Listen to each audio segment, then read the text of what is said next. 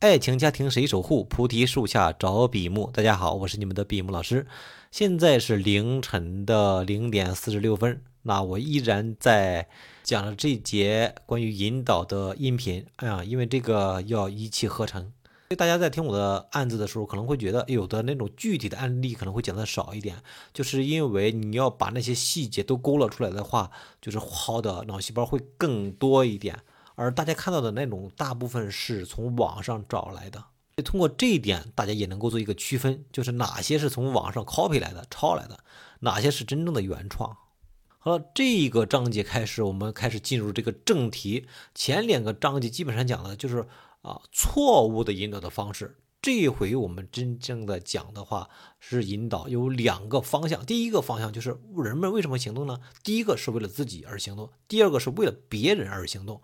所以在引导的过程当中，要通过这两个大的基石，然后再去下去细分，去理解它这个引导的原理。当然，这个章节呀讲的引导都是平时的正常的互动当中的引导。和之前讲的吵架的时候的引导的本质是不一样的。吵架时候的引导的本质是达到一个合约啊，一个一致性的行为。下一次遇到同样的麻烦、同样的争吵的时候，应该怎样去解决啊？达到一个共识。而这一次的引导基本上就是满足自己的需求，而去引导对方做出某个行为。那我们先讲第一个啊，第一个是为了满足他人，也就是说做的那个人做这件事情是为了满足别人，比方说。如果你可以给我买一瓶饮料的话，那我会很开心的。对方为了满足你的开心，让你开心，让你快乐，从而去决定给你买一瓶水。我多么希望你能够每天都能够和我有这个聊天视频呐，这种陪伴感让我会感觉到很踏实。当然了，我也非常理解你的工作忙啊，不能够每次都做到。不过梦想还是有的，万一实现了呢？这个时候，对方的动力是在满足别人的需求。因为有一部分人啊，或者是有一部分类型的人啊，是通过满足别人的需求，他们达到他们的需求、他们的期待之后，他们反而会有成就感。比方说，你是不是被领导有期待的时候，被爸爸、爸爸妈妈、被父母有期待的时候，啊，被自己的班主任有期待的时候，比方说就能够考个高分，就愿意按照他们期待那个方向去发展啊。这里有一个区分啊，这是期待。啊，是愿景的表达啊，不是压迫，不是要求，不是逼迫。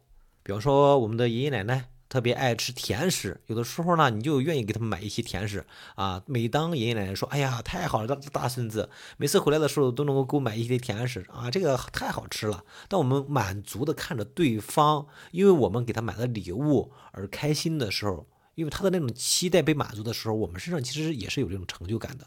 再比方说，我们的父母都是那种望子成龙、望女成凤的那一种啊。每次当我们拿了高分的时候，他就在外人的面前去炫耀、去夸赞一番。哎呀，我这个儿子太厉害了，太让我骄傲了。每次考都考班里的前前三名。